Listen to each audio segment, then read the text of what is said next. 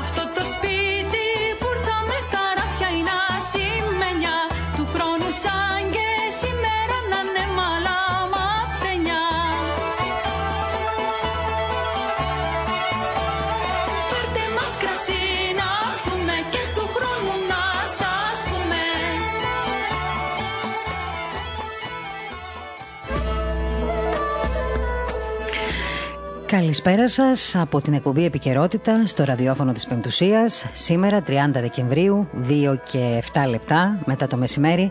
Μία μέρα ακόμα η αυριανή δηλαδή και πάει το 20. Πέρασε, μας αποχαιρέτησε με ένα ζεστό χαμόγελο και με ένα βλέμμα όλο ερωτηματικά.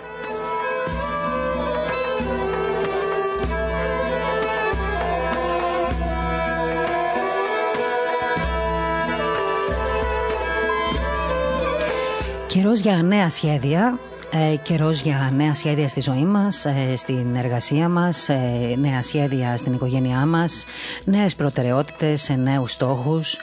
Και θα έλεγα ότι κάθε χρόνος που περνάει και φεύγει από πάνω μας και έρχεται ο επόμενος για να καθίσει καλά στις πλάτες μας και στις ζωές μας θα έλεγα ότι θα ήταν ίσως μια ευκαιρία και μια πρόκληση να αναλογιστούμε για άλλη μια φορά ποιοι είμαστε, από πού προερχόμαστε, πού πάμε, ποιοι είναι οι στόχοι μας και τι θα αφήσουμε πίσω μας όταν φύγουμε από εδώ.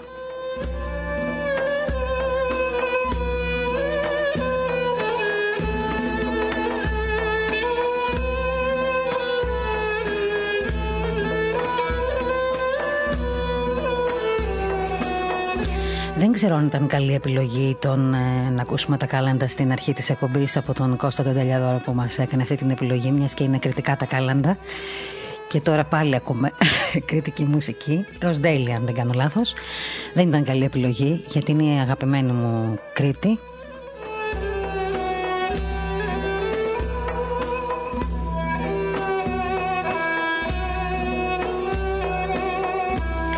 που πάντα συγκινούμε όταν την ακούω, όταν βλέπω στοιχεία από την Κρήτη και όταν ακούω ειδικά τα, έτσι, τους ήχους της, τη λύρα και όλα αυτά τα κριτικά όργανα και τα ακούσματα που με έχουν και εμένα μεγαλώσει.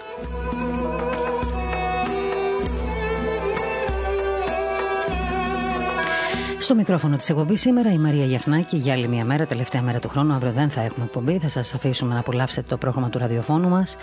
Έτσι ήρεμα, ε, με μια γαλήνια θα έλεγα έτσι, ε, πρόταση ε, εκπομπών, με πολλή μουσική, κάλαντα από διάφορα σημεία του τόπου μας και με εκπομπές που έχουμε ήδη προετοιμάσει για αυτές τις ημέρες για να μπορέσετε κι εσείς από τα σπίτια σας, κυρίως που βρίσκεστε, να αναπαύεστε λιγάκι έτσι μέσα στην αγωνία των ημερών θα έλεγα ότι όλοι εσείς που είστε στα σπίτια σας και κυρίως οι μαμάδες να φροντίσετε για άλλη μια φορά τα σπίτια να μυρίσουν γλυκά, να μυρίσουν έτσι γιορτινές, ε, γιορτινή ατμόσφαιρα, να ακολουθήσουμε όλοι, μαζί και εγώ και σε μένα το λέω, τα πρότυπα και τα, τις συνήθειες ε, και τα έθιμα που μάθαμε από τα σπίτια μας, από τα χωριά μας, περισσότεροι από τα χωριά είμαστε, από τα νησιά μας, από τις μανάδες μας, τις γιαγιάδες μας, τις θείες μας,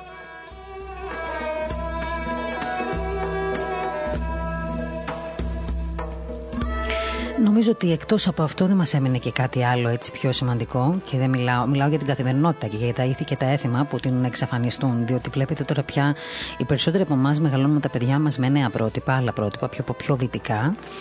Ε, έχουμε μάθει τα παιδιά ότι αυτές οι μέρες είναι μέρες για ψώνια, για shopping όπως λέμε στα αγγλικά για διασκέδαση, για καφέδες και ξεφάντωμα. Ίσως αυτή τη φορά που όλα αυτά τα μαγαζιά και λοιπά είναι κλειστά, είναι μια ευκαιρία να δούμε και την άλλη πλευρά των ημερών αυτών.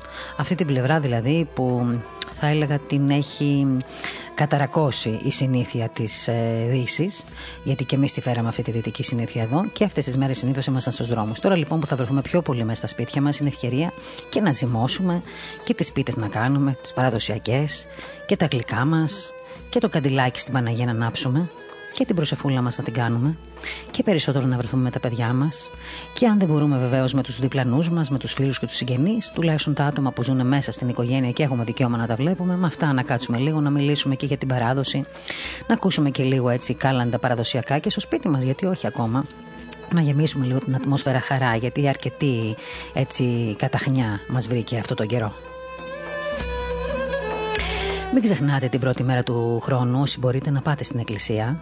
Ε, η πρώτη μέρα του χρόνου είναι, μπορεί να είναι κάτι συμβολικό α, όταν λέμε η πρώτη μέρα του χρόνου, όμως η, η θεία ακολουθία, η πρώτη λειτουργία του χρόνου δεν είναι καθόλου συμβολικό. Είναι, θα έλεγα, μια καινούργια αρχή για τη ζωή μας, για να γίνουμε καινούργιοι άνθρωποι. Σήμερα δεν θα έχουμε έτσι καλεσμένους όπως συνηθίζουμε κάθε μέρα με θέματα επικαιρότητας. Θα ασχοληθούμε λιγάκι με την επικαιρότητα εννοείται, να δούμε τι γίνεται με την καθημερινότητά μας. Έχουμε στο στούντιο του ραδιοφώνου και τον καλό συνεργάτη και φίλο και συντάκτη του ΟΠΕ.gr, του Ορθοδοξία News Agency, τον Νίκο Τοζαήμι, για να μας δώσει λίγο και την επικαιρότητα από την Καστοριά. Ξέρετε ότι σήμερα η Καστοριά και γενικότερα η Ορθοδοξία αποχαιρέτησε έναν ε, ιεράρχη έναν, μια σημαντική μονάδα της ε, Ορθόδοξης Εκκλησίας, έναν άνθρωπο που είχε λόγο, μια προσωπικότητα αγαπητή. Ε, σήμερα τελέστηκε λοιπόν η εξόδιος ακολουθία και αυτή την ώρα που μιλάμε έχουν ολοκληρωθεί και επικίδη. Ο Νίκος Ζωζαήμι σε λίγο, σε πολύ λίγο, θα μας πει περισσότερα για τα όσα διαδραματίστηκαν στην ε, Καστοριά. Και επειδή σας το είχα υποσχεθεί και επειδή και ο άνθρωπος αυτός που έφυγε, ο μακαριστός Μητροπολίτης Καστορίας, κύριο Σεραφείμ, ε, μας είχε τιμήσει με την παρουσία του. Ε, και μέσω ε, τηλεοπτικής μετάδοσης αλλά και σε αυτό το ραδιόφωνο ήταν μάλιστα από τους πρώτους θα έλεγα που τίμησε, μας τίμησε με την παρουσία του λίγο πριν ε, αρρωστήσει και λίγο πριν μπει στο νοσοκομείο είχε δώσει και μία συνέντευξη εδώ στο ραδιόφωνο της ε, Πεμπτουσίας λίγες μέρες δηλαδή πριν ε, ουσιαστικά ανακοινωθεί ότι είχε νοσήσει με αυτόν τον ιό ο κύριο Σεραφείμ, λοιπόν, ο, ο, ο, ο μακαριστός Μητροπολίτης, είχε μιλήσει στο ραδιόφωνο και σήμερα θα ήθελα να σας παρακαλώ πολύ, όσοι μπορείτε, εκεί γύρω στις 2.30, θα μεταδώσουμε για άλλη μια φορά αυτή την τελευταία συνέντευξη που μας έδωσε. Μια συνέντευξη, θα έλεγα, που έβαλε πολλά points, έβαλε έτσι πολλά στοιχεία για την καθημερινότητά μας και για τα όσα συμβαίνουν. Γύρω στις 2.30 λοιπόν μείνετε κοντά μας για να τον ακούσετε σε μία από τις τελευταίες του συνεντεύξεις να μιλάει για όλα όσα συμβαίνουν.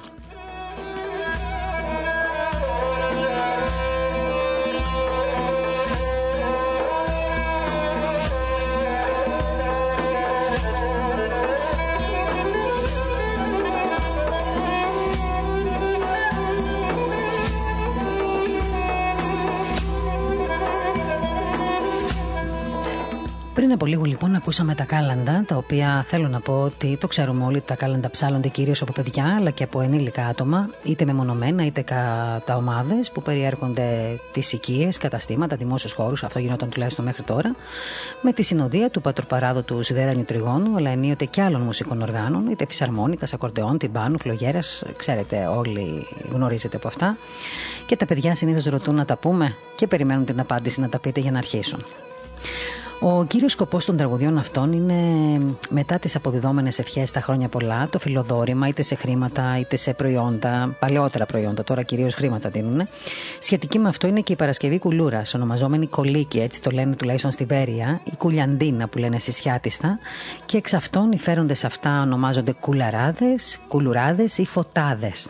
Τα κάλαντα ξεκινούν κυρίως με χαιρετισμό, στη συνέχεια να αγγέλουν τη μεγάλη χριστιανική εορτή που φτάνει και καταλήγουν σε ευχές. Χαρακτηριστικό μάλιστα είναι ε, ε, χαρακτηριστικό σημείο, θα έλεγα. Μάλιστα, είναι η γλώσσα στην οποία αυτά ψάλλονται και κυρίως είναι στην καθαρεύουσα, καταδηλούντα την άμεση καταγωγή τους από τους βυζαντινούς χρόνους, τις καλένδες του Ιανουαρίου που γιορτάζονται με ιδιαίτερη λαμπρότητα. Ο μεγάλος αριθμός των διαφόρων παραλλαγών εξανάγκασε να διακρίνονται αυτά σε εθνικά, αστικά, τοπικά, παραδοσιακά, κατά περιοχή δηλαδή. Και στα Χριστουγεννιάτικα κάλαντα έχουν καταμετρηθεί νομίζω περισσότερες από 30 παραλλαγές μόνο στον αλλαδικό χώρο.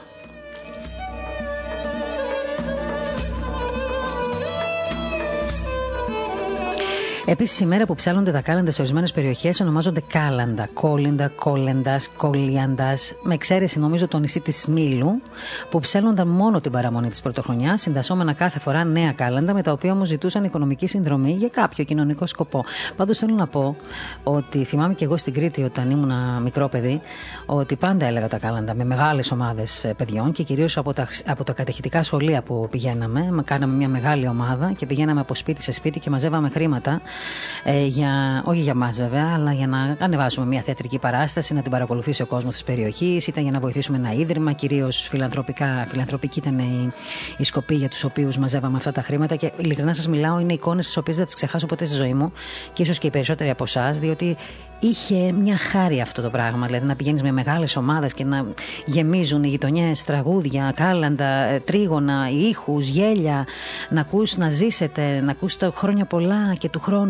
Ευχές που βγαίνουν μέσα από την ψυχή μας, ευχές που δεν θα τις ξεχάσουμε.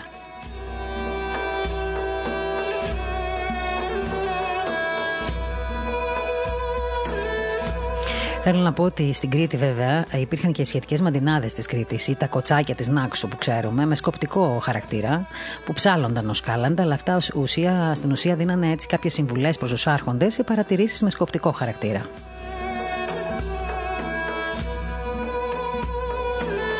Και έτσι λοιπόν τα κάλαντα νομίζω ότι μεγάλωσαν γενιές και μεγαλώνουν. Τότε ήταν αλλιώς, σήμερα είναι αλλιώς. Σήμερα το έτσι, η γιορτή της πρωτοχρονιάς πρέπει να πούμε ότι θα γίνει με απαγόρευση κυκλοφορίας για να σας κάνω έτσι μια ενημέρωση για όσους δεν ξέρετε. Ουσιαστικά θα κλείσουν οι δρόμοι και θα πρέπει να στέλνουμε SMS για να μετακινούμαστε. Άρα λοιπόν ουσιαστικά τι κάνουμε, μια επανάληψη του διημέρου των Χριστουγέννων με ιδιαίτερη βαρύτητα στους ελέγχους μετά τις 10 το βράδυ και στην αλλαγή του χρόνου. Αυτό τουλάχιστον προανήγγειλε για το βράδυ της πρωτοχρονιάς ο εκπρόσωπος τύπου της ελληνικής αστυνομίας.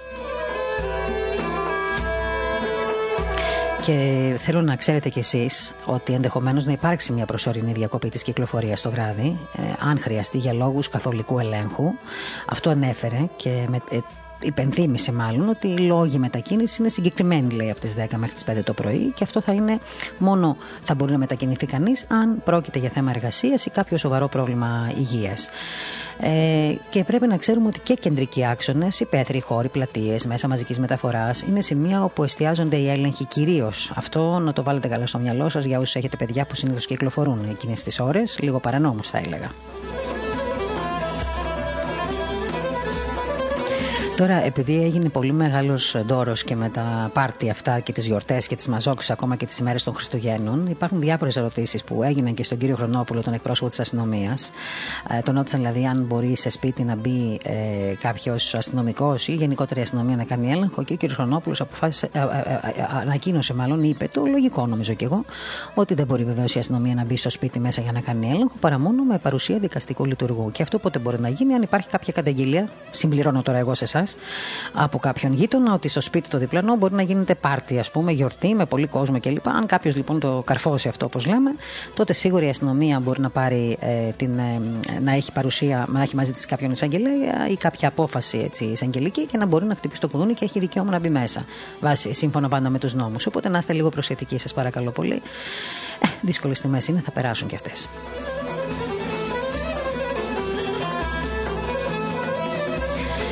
Να υπενθυμίσουμε ότι αν τα φετινά Χριστούγεννα εορτάστηκαν κάτω από περιοριστικά μέτρα, ε, τα μέτρα αυτά θα ισχύσουν τελικά και για την αλλαγή της χρονιάς.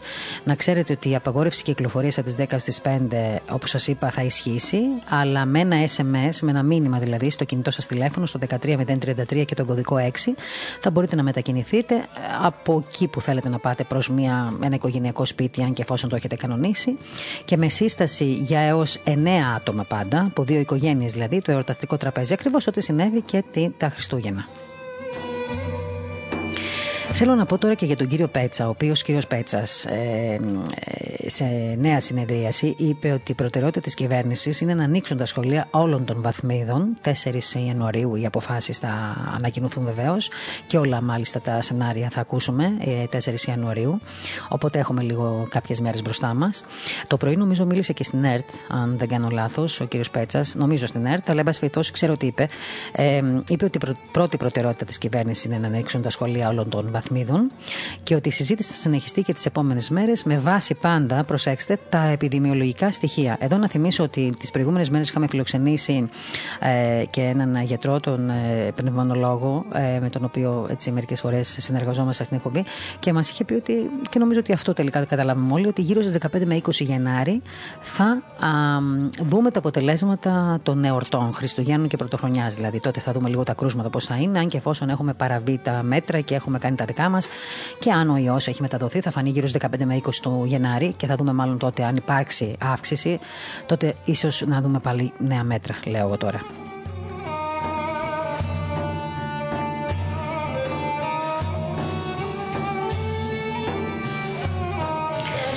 Λοιπόν, ε, τώρα όσον αφορά την ε, ειδησιογραφία, ε, νομίζω ότι αυτά τα θέματα τα οποία έτσι, απασχολούν πάρα πολύ πια όλους μας αυτές τις μέρες είναι αυτά. Δηλαδή ουσιαστικά η, ε, τι θα γίνει την πρωτοχρονιά, τι ε, λέει η αστυνομία, ποια θα είναι τα μέτρα, με ποιον τρόπο θα αντιμετωπίσουμε όλη αυτή την κατάσταση, τι θα περιμένουμε να ακούσουμε, τι, λέει ο, ο, τι λένε οι επιδημιολόγοι.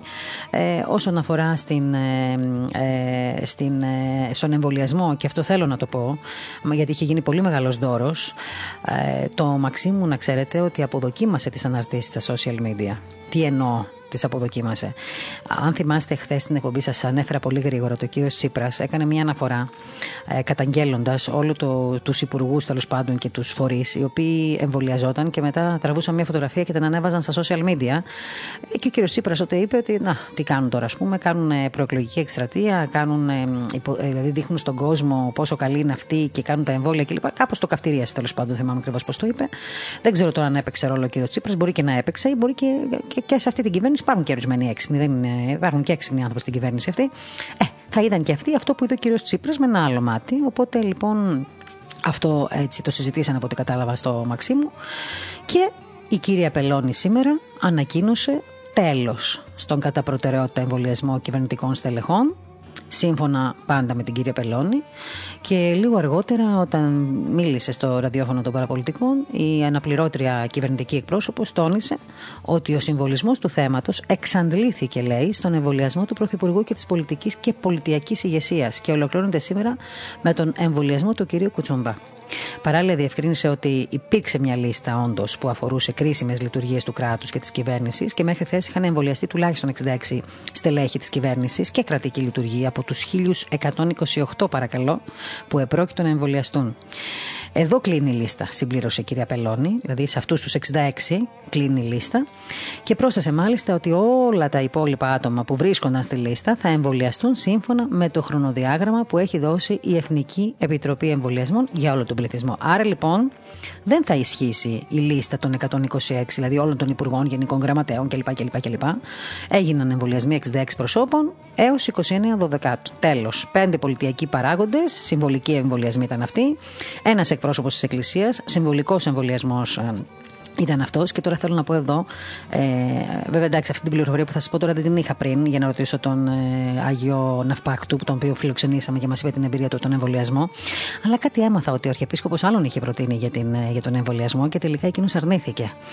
Ε, θα το διασταυρώσω όμως και θα σας το πω. Δεν ξέρω αν θα μπορώ να σας πω το όνομά του, αλλά θα, σας, θα διασταυρώσω και θα σας πω αν πραγματικά ήταν άλλος να πάρει τη σειρά του Αγίου Ναυπάκτου και τελικά ε, εκείνος ε, προχώρησε στον εμβολιασμό. Συνεχίζει Συνεχίζουν λοιπόν τα 42 κυβερνητικά στελέχη, εμβολιασμός για λόγους συνέχειας ε, του κράτους και 18 ένστολοι, εμβολιασμός για λόγους συνέχειας του κράτους. Ε, η κυρία Πελώνη είπε μάλιστα ότι το Μαξίμου αποδοκίμασε τις πανηγυρικές αναρτήσεις των Υπουργών και ότι, ε, εν πάση περιπτώσει, αποφάσισε να δώσει ένα τέλος στα μέσα κοινωνικής δικτύωσης με αφορμή τον ε, εμβολιασμό τους.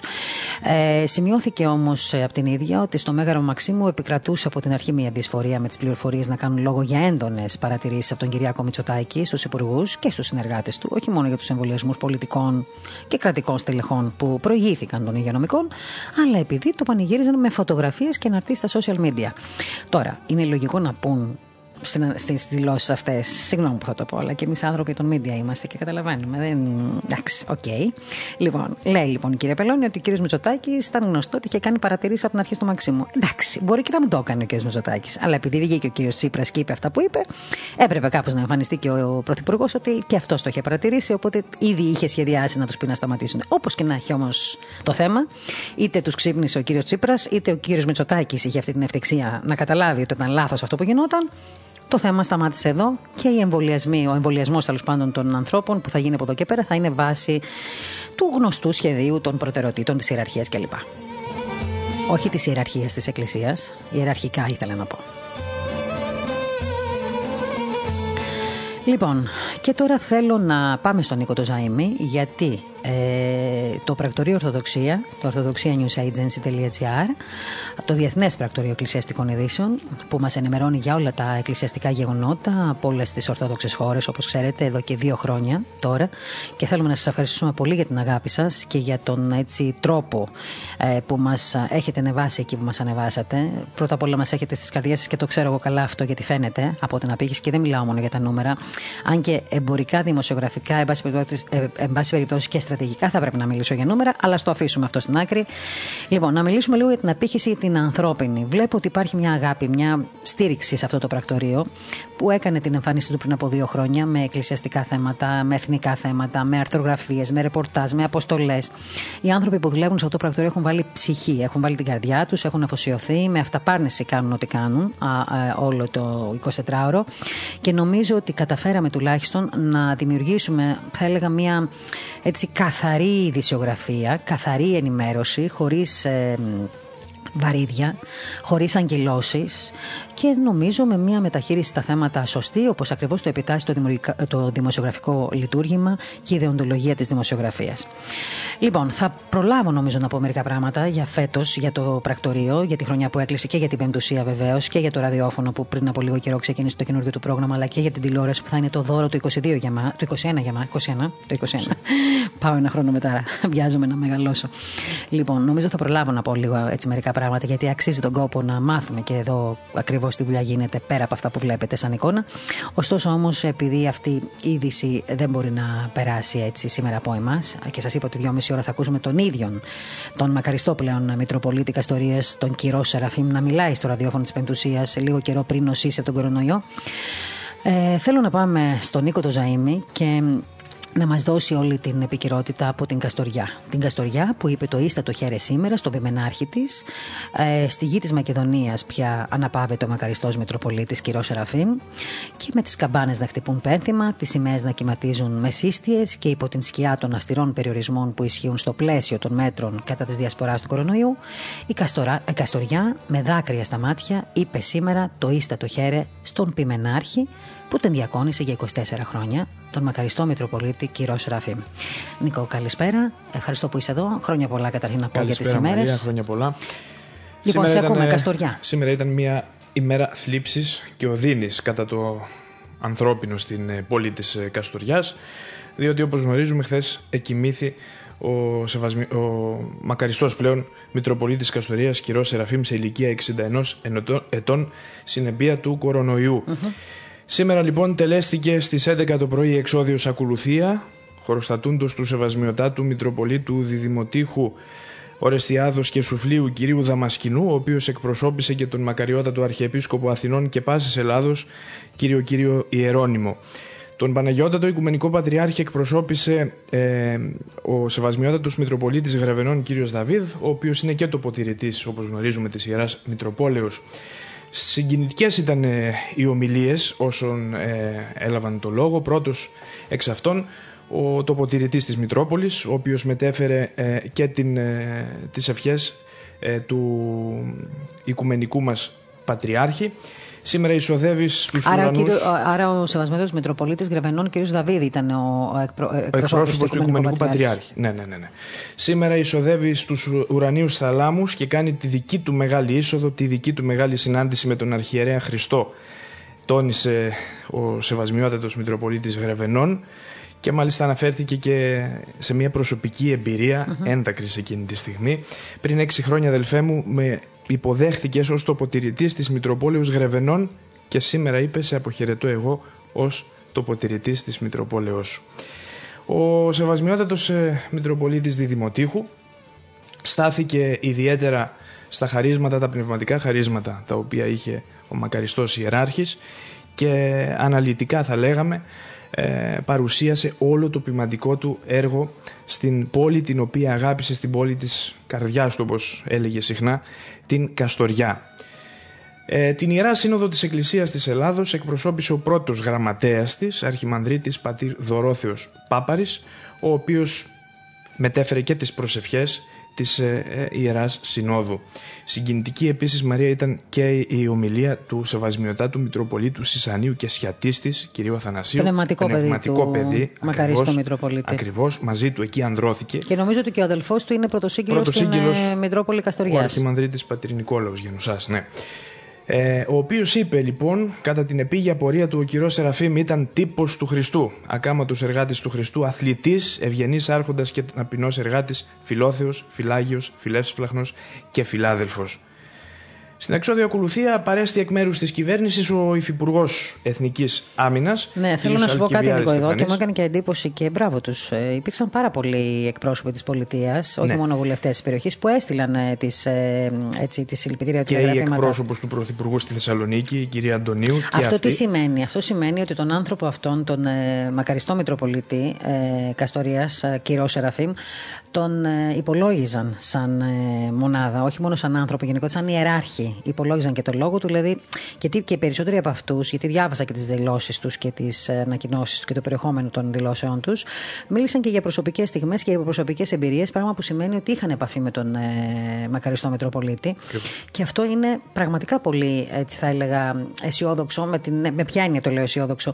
Όταν βλέπεις ένα ιεράρχη να συγκινεί και να κερδίζει και τους πολιτικούς οι οποίοι κακά τα ψέματα τώρα και λόγω της θέσης τους και λόγω των όσων θεμάτων έχουν να αντιμετωπίσουν καθημερινά και ξυλίνη γλώσσα πολλές φορές χρησιμοποιούν. και λίγο τεχνοκράτες είναι και λίγο συνέστημα δεν έχουν. Αλλά αυτό απέδειξε δηλαδή ότι ο συγκεκριμένος ε, Μητροπολίτης τους είχε κερδίσει με τον τρόπο. Τους είχε κερδίσει ακριβώς με την απλότητά του, με την καθαρότητά του. Με αυτό που τόνισαν σήμερα όλοι οι ομιλητές. Όσοι βρέθηκαν δηλαδή στην. Καλά, και ο, και ο Μακαριστός Μητροπολίτης δεν ήταν και κανένας Μητροπολίτης που δεν μιλούσε εύκολα. Ακριβώς. Ήταν ένας άνθρωπος που είχε πολύ αγάπη μέσα του, ακριβώς. πολύ έτσι μιλούσε στους ανθρώπους και όχι μόνο. Ήταν εύκαρο, ήταν ευγενικός και έλεγε. και δεν τρεπόταν κιόλας να συγκινηθεί. Δηλαδή αυτό που ένιωθε το έβγαζε προς τα έξω. Δεν ήταν αυτός ο ξύλινος ιεράρχης που ήθελε ας πούμε, να έχει μια εικόνα ο κόσμος για αυτόν, ξέρω εγώ ότι είναι διοικητικό πρόσωπο κλπ. Αυτό που καμιά φορά το συναντούμε σε διάφορους ιεράρχες και δεν μου αρέσει καθόλου, πρέπει να σου πω. Δεν είχε κοσμικό ούτε πνεύμα. Κρυβότανε, ούτε κρυβότανε καθόλου. Ήταν ένας άνθρωπος ουσιαστικά που άνοιγε την καρδιά του και σου έλεγε αυτό που ήθελε να σου πει πραγματικά, χωρίς πολλές πολλές επεξηγήσεις. Συγγνώμη που σε διάκοψα. Ναι, ναι. Αλλά επειδή και εγώ τον γνώρισα μέσω των συνεντεύξεών μου, γι' αυτό ήθελα να το πω αυτό. Επίσης, ε, ομιλία ε, απίφθινε και ο Περιφερειάρχης Δυτικής Μακεδονίας, ο κύριος Κασαπίδης, καθώς και ο Δήμαρχος Καστοριάς Γιάννης Κορεντσίδης. Ε, ο μακαριστός ιεράρχης ε, τάφει στον αύριο χώρο του, του Μητροπολιτικού Ναού Κοιμήσεως Θεοτόκου Καστοριάς. Εκεί η εικόνα μίλησε από μόνη της, ακουγόταν τα δάκρυα, έτσι όλοι ήταν συγκινημένοι όταν ακουγόταν το Χριστός Ανέστη και ο Σεβασμιότατος ταξίδευε για πάντα από αυτόν τον κόσμο, αλλά αναπαύεται αυτό που είπαμε στη γη της Μακεδονίας, τη Μακεδονία την οποία αγάπησε. Και όπως θυμάσαι Μαρία, στα συλλαλητήρια για την ε, Μακεδονία, πάντοτε όταν θυγόταν η ελληνικότητα της Μακεδονίας από τους ε, ε, επίβουλους διεκδικητές της τέλος πάντων, ο Σεβασμιότατος έβγαινε μπροστά και μιλούσε καθαρά. Παρόλο που μου λες και εσύ τώρα βέβαια ότι αναπαύεται στην ε, γη της Μακεδονίας, να πούμε όμως ότι δεν ήταν από τη Μακεδονία. Όχι, ήταν από την Καρδίτσα, Μαρία. Ήταν από το αγναντερό της Καρδίτσας. Εκεί γεννήθηκε το 1959. Φίτησε βέβαια στη Ριζάριο Σχολή Αθηνών και εν συνεχεία στην Ανωτέρα Εκκλησιαστική ε, Ακαδημία, από την οποία αποφύτησε το 1983 και μετά σπούδασε στην, ε, την Ιερά Επιστήμη στη Θεολογική Σχολή Αθηνών και έλαβε το πτυχίο το 87. Διάκονος χειροτονήθηκε το 83 και πρεσβύτερος το 87. Να πούμε δύο λόγια ότι υπηρέτησε και ως διάκονος, εφημέριος, ιεροκήρυκας και ιερατικός προϊστάμενος του Ιερού Ναού Αγίου Νικολάου κάτω Πατησίων και εκεί ανέπτυξε πλούσια ποιμαντική δράση, κηρυγματικό και πνευματικό έργο και ιδιαίτερα ποιμαντική δραστηριότητα στον τομέα της νεότητας και της ιεράς εξομολογήσεως. Παράλληλα όμως υπηρέτησε ως διευθυντής νεότητος της ε, ε, Αρχιεπισκοπής, της Ιεράς Αρχιεπισκοπής Αθηνών και στην Ιερά Σύνοδο υπεύθυνος πρωτοκόλου, αρχικός και από του έτους 90 ως γραμματέας ε, της Συνόδου πάλι, ως της ημέρας της επίσκοπων εκλογής του. Μητροπολίτης Καστορίας χειροτονήθηκε στις 5 του Οκτώβρη του 1996. Δηλαδή περίπου 26 χρόνια ήταν στη συγκεκριμένη Μητρόπολη. Ακριβώς, ακριβώς. Ήταν ένας άνθρωπος ε, που αγάπησε πολλούς κόσμους και γι' αυτό και η Καστοριά βρέθηκε εκεί. Ναι, πες μου. Πες να, μου, να σταθούμε σε ένα έτσι ιστορικό γεγονός. Ε, το 1996 την ε, ίδια μέρα στις 6 Οκτωβρίου είχαν εκλεγεί τρεις ε, Μητροπολίτες. Ο, ο μακαριστός Μητροπολίτης Μάνης, mm-hmm. κύριος Χρυσόστομος, ο μακαριστός Μητροπολίτης Φθιώτιδος, κύριος Νικόλαος και τώρα ε, στη χωρία των Αγγέλων και ο μακαριστός Μητροπολίτης Καστορίας, κύριος Σεραφείου. Μάλιστα. Και όσο αναφορά την καρδίτσα που είπες που ήταν η γενέτειρά του, σήμερα τελέστηκε κατά τη ε, διάρκεια ε, που τελούνταν στην Καστοριά η εξόδιο ακολουθία, τελέστηκε τρισάγιο εις μνήμη του και χτύπησαν πένθυμα οι καμπάνες και στη γενέτειρά του. Μάλιστα. Να έχουμε την ευχή του. Αμήν. Τι εύχονται άλλο όταν φεύγει ένας ιεράρχης; Έχουμε πάντοτε την ευχή του και πάντοτε να επικυροποιούμε το λόγο του, το ήθος του με τις πράξεις μας. Και εύχομαι ο επόμενος που θα βρεθεί στην Έχουμε δρόμο ακόμα ο επόμενος που θα βρεθεί να πάρει και τις αξίες του Ακριβώς. και την αγάπη που είχε μέσα του και το, ε, ε, θα έλεγα το πνευματικό νιάξιμο, νιάξιμο να το πω έτσι εγώ, να το πω έτσι λίγο δημοσιογραφικά, που είχε για τον κόσμο του και την αγάπη που είχε για την πατρίδα. Την αγάπη που είχε για την Παναγία και κάτι που μου έκανε εντύπωση και θέλω να το πω, την αγάπη που είχε για τους Αγίους τους για, για τους Αγίους που ε, έχει εκεί στη Μητροπολή του, μιλούσε για τους Αγίους και έκλαιγε. Και ιδιαίτερα τους νεομάρτυρες. Τους νεομάρτυρες, ναι. Εγώ αυτούς τους νεομάρτυρες τους έμαθα τον ίδιο σε μια πρόσφατη συνέντευξή του. Τώρα λοιπόν θέλω οι ακροατές μας να, έτσι, να καθίσουν κάπου έτσι λίγο ήρεμα και να ακούσουμε μαζί αυτήν την τελευταία συνέντευξη που έδωσε ο μακαριστός Μητροπολίτης, κύριο ε, Σεραφείμ, ο μακαριστός Μητροπολίτης Καστορίας, αυτός ο Πεμενάρχη, αυτός ο άνθρωπος, ο πατέρας, ο Πιμένα, που έδωσε εδώ στο ραδιόφωνο της Πεντουσίας λίγο πριν νοσήσει από τον κορονοϊό, μπει στο νοσοκομείο και ε, φύγει μετά για την Άνω Ιερουσαλήμ. Α ακούσουμε λοιπόν τη συνέντευξη που μας έδωσε πριν από λίγο καιρό ο μακαριστός Μητροπολίτης να ζητήσω την ευλογία του Σεβασμιωτάτου Μητροπολίτου Καστορίας, κυρίου Σεραφείου, ο οποίος μας ε, περιμένει στην γραμμή του. Σας ζητάω συγγνώμη, Σεβασμιότατε. Συνέχετε και την αγάπη μου και τις ευχές μου. Να είσαστε πάντοτε καλά. Σας ευχαριστώ. Και εσείς και οι ακροατές που μας ακούνε. Να είστε καλά. Σας ευχαριστούμε πολύ που δεχτήκατε να είστε κοντά μας σήμερα. Χθες δεν καταφέραμε να σας έχουμε στο τηλέφωνο. Ήταν μια μεγάλη μέρα για την ε, Μητροπολή σας και για την Καστοριά. Λόγω της ε, εορτής του Αγίου Μινά, τον οποίο βεβαίως είναι, είναι πολύ πολιούχος ε, στην Καστοριά; Μάλιστα. Πολιούχος. Ο Ιωγεσμινό, ο οποίος γεννήθηκε στην Αίγυπτο στα μέσα περίπου του 3ου αιώνα, όμως ε, μέχρι και σήμερα επιτελεί αναρρύθμιτα θαύματα και οι Καστοριανοί, όπως ξέρουμε, τον τιμούν πολύ και τον τιμούσαν καθ' όλη τη διάρκεια της τουρκοκρατίας. Αλλά και μετά, νομίζω, την 11η Νοεμβρίου του 1912, που είναι η μέρα της γιορτής του, διότι εκείνη την ημέρα βοήθησε τον ελληνικό στρατό να απελευθερώσει ανέμακτα ναι. την Καστοριά τους Τούρκους. Έτσι δεν είναι, ναι, σεβασμιότατε. Ναι, ναι, έτσι είναι. Ελευθερώθηκε η Καστοριά στις 11 Νοεμβρίου του 1912 κάνα, κατά έναν θαυμαστό και μάλιστα όπως έλεγαν μεγάλοι άνθρωποι στην ηλικία οι οποίοι δεν υπάρχουν σήμερα πριν από αρκετά χρόνια που είχα έρθει στην Καστοριά άκουγαν την παραμονή της 10ης, της 11ης δηλαδή Νοεμβρίου τα αποδοβολητά του αλόγου του Αγίου Μινά ο οποίος ε, πιστοποιούσε στους Καστοριανούς ότι την επόμενη μέρα το πρωί θα χάρισε τα, ε, την ελευθερία σε αυτή την Βυζαντινή πόλη, την ξαπουσμένη, την ιστορική, με τους ιερούς ναούς, με την παρουσία των νεομαρτύρων, με την παρουσία του εθνεγέρτη του Μακεδονικού αγώνα του Παύλου Μελά, του, του Γερμανού του Καραβαγγέλη και του πρωτομάρτυρος του Μακεδονικού αγώνας του Παύλου Μελά. Έτσι λοιπόν από την ημέρα εκείνη, ενώ τον τιμούσαν όπως είπατε και εσείς προηγουμένως, γι' αυτό και δεν υπάρχει χωριό της επαρχίας μας που να μην υπάρχει εικόνα του Αγίου Μινά.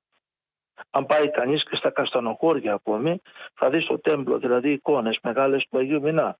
Και όχι μόνο αυτό, αλλά και την περίοδο της τουρκοκρατίας των Τιμούσων έχουμε εικόνα του 1550 Το 1550. 1550. Και όπως και άλλες εικόνες οι οποίες υπάρχουν, οι οποίες είναι 17ος, 18ος, 19ος αιώνας και βέβαια μετά το 19ο αιώνα, τον 20ο αιώνα πάρα πολλές εικόνες δηλαδή οι οποίες κοσμούν τα τέμπλα των ιερών ναών αλλά και τα σπίτια των Καστοριανών. Πολλές εικόνες προς τιμή του Αγίου Μινά και σύλλογοι και στην Αθήνα και στη Θεσσαλονίκη και στη Νέα Υόρκη έχουν το όνομα του Αγίου Μινά. Και έτσι λοιπόν αυτή η μέρα είναι μια ιδιαίτερη μέρα για τον Καστοριανό όπου και αν βρίσκεται. Θα ανάψει το κεράκι του και νοερά θα επισκεφθεί την γενέτειρά του και θα προσκυνήσει εκεί τον θαυματουργό Καβαλάρη στο γνωστό Βυζαντινό παρεκκλήσιο των Ισοδίων εκεί δηλαδή που τιμάται ο Άγιος Μινάς και έχουμε και την εντυχισμένη εικόνα του Αγίου ως Καβαλάρη δηλαδή και εκεί που κάνουμε τις εκδηλώσεις αυτές. Και ξέρουμε ότι οι Καστοριανοί τον τιμούσαν πολύ καθ' όλη τη διάρκεια βεβαίως της τουρκοκρατίας, όπως είπαμε πριν. Ε, διότι εκείνη βέβαια τη μέρα βοήθησε τον ελληνικό στρατό να, απελευθερώσει, να απελευθερώσει, όπως είπαμε, την Καστοριά. Τώρα φέτος, ε, ζεβασμιότατε, σίγουρα η, η, η, χθεσινή μέρα, έτσι, η φετινή χρονιά, δεν έχει καμία σχέση με τις προηγούμενες. Ήταν μια πρωτόγνωρη μέρα, δεν θύμιζε τίποτα. Δηλαδή από τις προηγούμενες ημέρες, αυτές τα προηγούμενα χρόνια που ήταν μια λαμπρή ημέρα και μπορούσε δηλαδή ο Καστοριανός, ο οποίος ξεκινόταν στους δρόμους, τόσο δηλαδή να παρακολουθήσει τη λιτανία του Αγίου Μινά από τον Παρεκκλήσιο μέχρι δηλαδή τον Καθεδρικό Ναό, επίσης μετά τον συνοστισμό ο οποίος παρατηρεί το πέρυσι, για να μην πούμε για σήμερα, γιατί φέτος σήμερα δεν υπήρχε κανένας μέσα στην Εκκλησία, προκειμένου να παρακολουθήσει τη δοξολογία και εν συνεχεία μετά τις χιλιάδες του κόσμου που βρισκόταν στην ε, παραλία για να παρακολουθήσει τη μεγαλειώδη παρέλαση. Πρέπει να σας πω ότι συγκινήθηκε και ο πρόεδρος της Ελληνικής Δημοκρατίας, ο οποίος ο κύριος Προκόπης Παυλόπουλος, ο οποίος πριν από λίγα χρόνια είχε έρθει στην Καστοριά και καταχειροκροτήθηκε την ημέρα εκείνη των ελευθερίων και χάρηκε αυτό το πλήθος δηλαδή του κόσμου το οποίο είχε ε, σειρεύσει στην, παρα, στην ε, παραλίμνια περιοχή για να παρακολουθήσει την παρέλαση η οποία να σημειωθεί ότι η παρέλαση της, ε, του Αγίου Μινά ανοίγει με το λάβαρο του Αγίου Μινά το οποίο υπάρχει στο Μητροπολιτικό Ναό και έτσι λοιπόν ε, της Καστοριάς νέων ε, με παραστάτες ανοίγουν την παρέλαση κρατώντας το λάβαρο του Αγίου Μινά. Είναι πάρα πολύ συγκινητικά. Συγκλονιστικές στιγμές και, αυτές πάντως. Και το απόγευμα, το απόγευμα ανήμερα δηλαδή της 11ης Νοεμβρίου ε, όλοι οι σύλλογοι συμμετέχουν και είναι πάρα πολύ συγκινητικό με τις φορεσχές συμμετέχουν όλοι οι σύλλογοι της Καστοριάς ε, ε, από το Μητροπολιτικό Ναό επιστρέφει η εικόνα του Αγίου Μινά με λαμπαδιδρομία δηλαδή ε, το κάθε μέλος του συλλόγου κρατάει από μία γάδα με παραδοσιακές στολές, άνδρες και γυναίκες αρχίζουν από το Μητροπολιτικό Ναό και ήδη φτάνουν κάτω στον Άγιο Μινά και είναι ένα θέαμα συγκλονιστικό με τη μουσική μπροστά του στρατού η εικόνα να επιστρέφει πάλι στον τόπο της και μετά από μία δέηση να τοποθετείται πάλι στο προσκυνητάρι εκεί του ναού των Ισοδίων όπου παραμένει επί τόσα χρόνια και εκεί δέχεται την ευλάβεια και τον σεβασμό όλων των Καστοριαίων. Μάλιστα. Πάντως, ε, σεβασμένο ότι από την Καστοριά, πρέπει να πούμε, το είχαμε πει και την προηγούμενη φορά που πάλι είχαμε έτσι συναντηθεί τηλεοπτικά, ότι από την Καστοριά ξεπροβάλλουν αγιασμένες μορφές αλλά και προσωπικότητες εθνικές.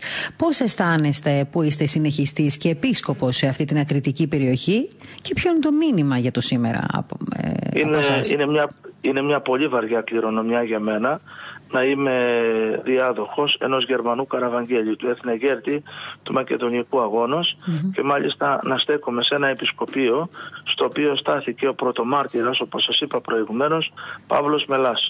Και όταν ανοίγει κανείς το παράθυρό του είναι πάρα πολύ συγκινητικό. Το πρώτο το οποίο βλέπει, βλέπει τον ναό των ταξιαρχών, βλέπει τον τάφο του Παύλου Μελά. Βλέπει δηλαδή αυτό τον ήρωα, ο οποίος ήρθε από την Αθήνα με μια τρέλα, γιατί ένας τρελός μπορεί να τα κάνει μόνα, μόνο αυτά, ήρθε με μια τρέλα για να ελευθερώσει τη Μακεδονία, λέγοντας την τελευταία στιγμή δηλαδή όταν τον πυροβόλησαν ότι εγώ έκανα το χρέος μου προς την πατρίδα. Αυτό που είπε ο Παύλος δηλαδή, Μελάς εννοείται. Ναι, Παύλος Κάτι δηλαδή που θυμίζει σε όλους μας το δικό μας χρέος που έχουμε για την πατρίδα τις δύσκολες αυτές ώρες για τον τόπο του ο καθένας. Αυτό λοιπόν είναι μια πολύ βαριά κληρονομιά η οποία με συνέχει. Να εξηγήσουμε Για... στους ακροατές μας, συγγνώμη Σεβασμιώτη, τι εννοείται, τι είδους τρέλα είναι αυτή που θεωρείτε ότι είχε ο Παύλος Μελάς. Να το εξηγήσουμε λιγάκι. Πώς το λέτε. Τρέλα που σημαίνει, τρέλα που σημαίνει αγάπη προς την πατρίδα. Έτσι. Θυσιαστικό Γιατί κανείς, αν δεν έχει αυτό το θυσιαστικό φρόνημα, αυτή την αυταπάρνηση που στη γλώσσα της Εκκλησίας μας ονομάζεται Ανδρεία, αυτή την Ανδρεία δηλαδή, δεν μπορεί δηλαδή να, να φύγει, να αφήσει όλες αυτές τις απολαύσεις των Αθηνών και να φτάσει εδώ και να είναι βρεγμένος και νηστικός και να κρύβεται από το ένα σπίτι στο άλλο και εν συνεχεία μετά να δίνει μάχες προκειμένου να κρατηθεί αυτή η ελευθερία του τόπου και να μπορούν δηλαδή οι άνθρωποι ελεύθερα να είναι ενωμένοι με την Αγία του Χριστού Μεγάλη Εκκλησία, το Οικουμενικό μας Πατριαρχείο, να μιλούν τη γλώσσα τους και ε, να, να, γιορτά, να έχουν αυτό το μεγάλο αγαθό το οποίο μας χάρισε ο Θεός, την ελευθερία. Να σκέπτονται, να εκφράζονται και να ενεργούν ελεύθερα. Είναι μεγάλο πράγμα. Σεβασμιότατε, τον τελευταίο καιρό σας έχουμε έτσι παρακολουθήσει και εμείς σε κάποιες πνευματικές διαδικτυακές συνάξεις που κάνετε μέσω μάλιστα, διαδικτύου, έτσι. Μάλιστα, ε, μάλιστα. Κάτι που κατά τη γνώμη τη δική μου τουλάχιστον είναι πραγματικά η καλή χρήση του διαδικτύου που λέμε σε δύσκολους καιρούς όπως αυτούς που βιώνουμε, τις εποχές που βιώνουμε αυτή, την, ε, αυτή τη στιγμή, δηλαδή τις ώρες που βιώνουμε τώρα η χώρα μας και για να μην πάω και παρά έξω. Πόσο αναγκαίο πιστεύετε, Σεβασμιότατε, ότι είναι σήμερα για τις ανάγκες του λαού μας και την επικοινωνία βεβαίως με το πίμνιο η χρήση της τεχνολογίας και του διαδικτύου. Είναι, είναι καλή η χρήση του διαδικτύου, αρκεί να μην γίνεται Ξέρετε ότι εδώ και πολλά χρόνια έχω μια σύναξη νέων κάθε Δευτέρα στο ναό των Αγίων Πάντων.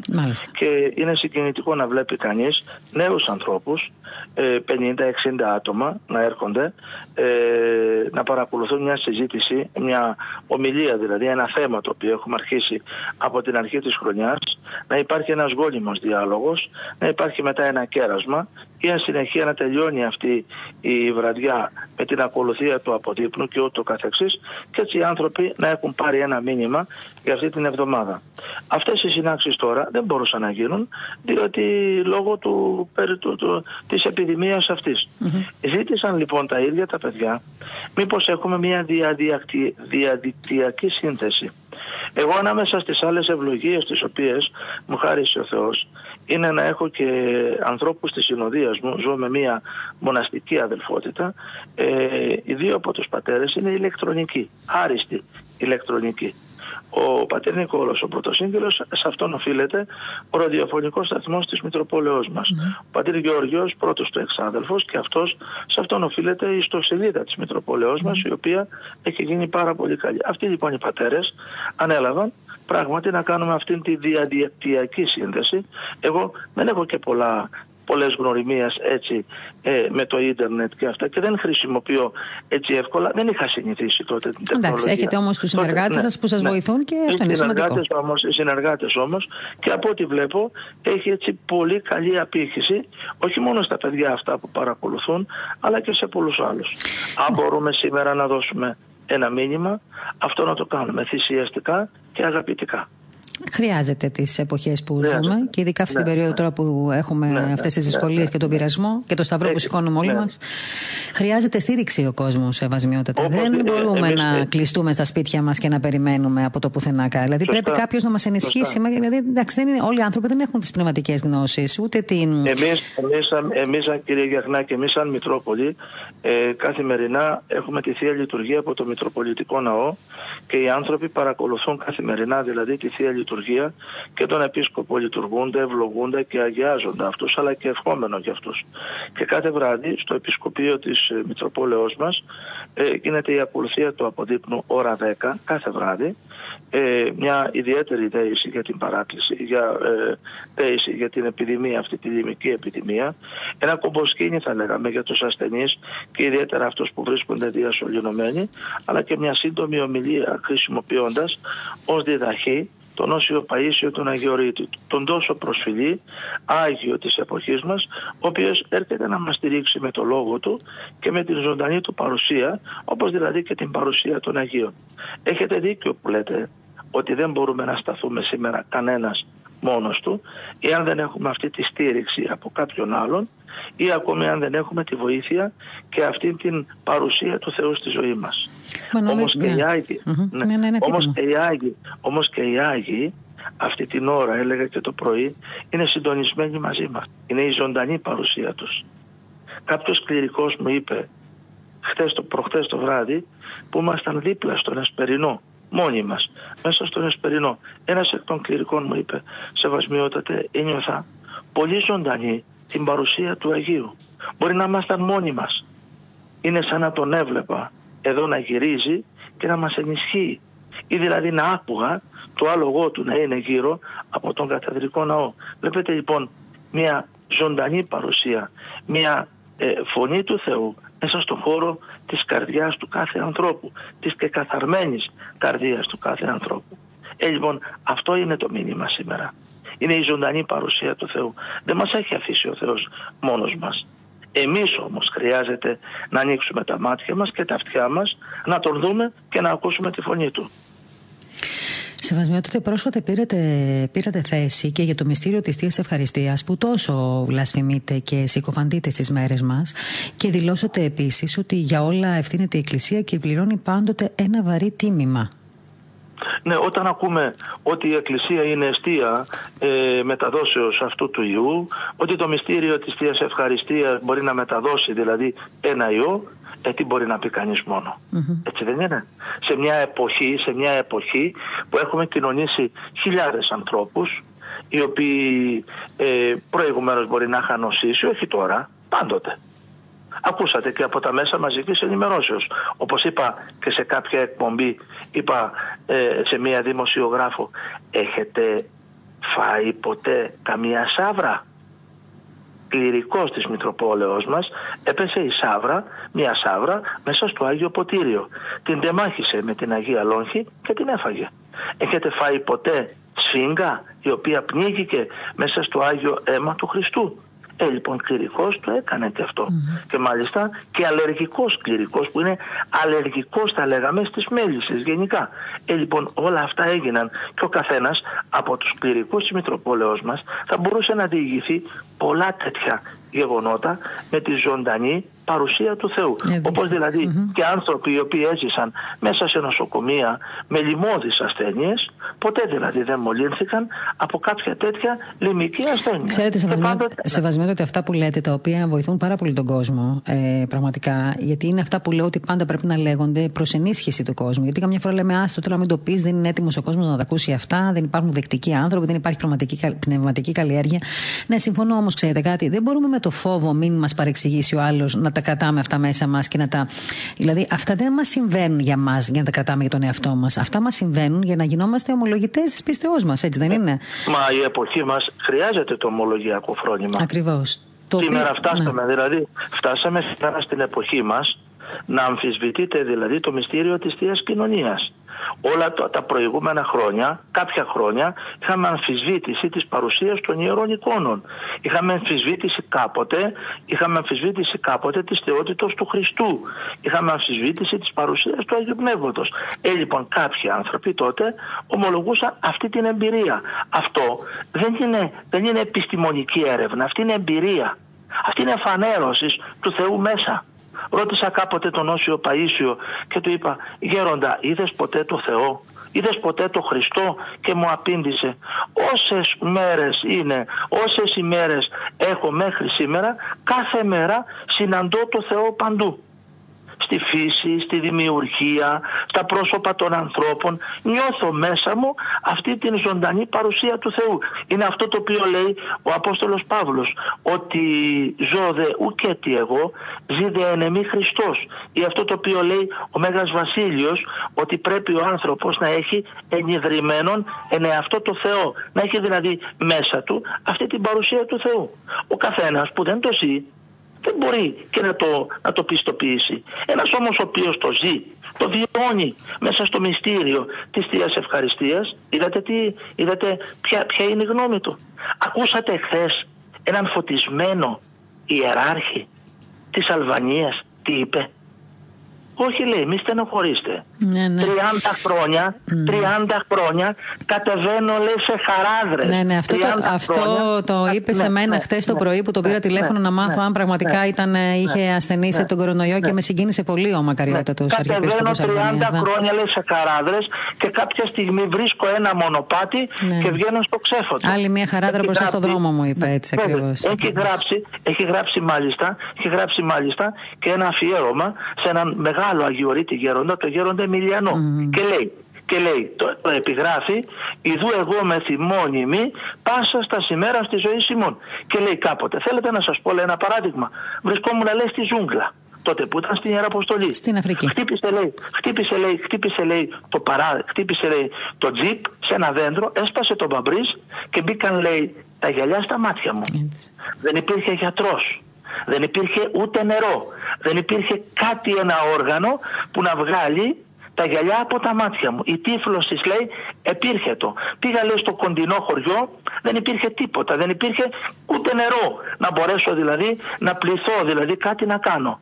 Τότε λέει άρχισα να προσεύχομαι μέσα μου και να λέω τι μου είπες; Ιδού εγώ με θυμώνυμη πάσας τα σημέρα στη ζωή Σιμών. Και πάω λέει στο πλησιέστερο χωριό που είχε και αεροδρόμιο και βρίσκω λέει ένα αεροπλάνο να ετοιμάζεται για να έρθει λέει στη Δύση κάπου δεν, δεν θυμάμαι που ήταν. Μπήκα μέσα και ήρθα και πήγα κατευθείαν στους γιατρούς και έσωσα τα μάτια μου. Δηλαδή τι, δεν είναι το χέρι του Θεού αυτό; Βεβαίως. Και ο Αρχιεπίσκοπος Αναστάσιος είχε πολλές δοκιμασίες και πάντα. Πώς αναστήθηκε, πώς αναστήθηκε η Εκκλησία της αλβανια Δεν είναι το χέρι του Θεού; Θαυμάζουμε τον άνθρωπο αυτό για αυτό το έργο το οποίο έκανε και αμφισβητούμε στη ζωή του την παρουσία του Χριστού.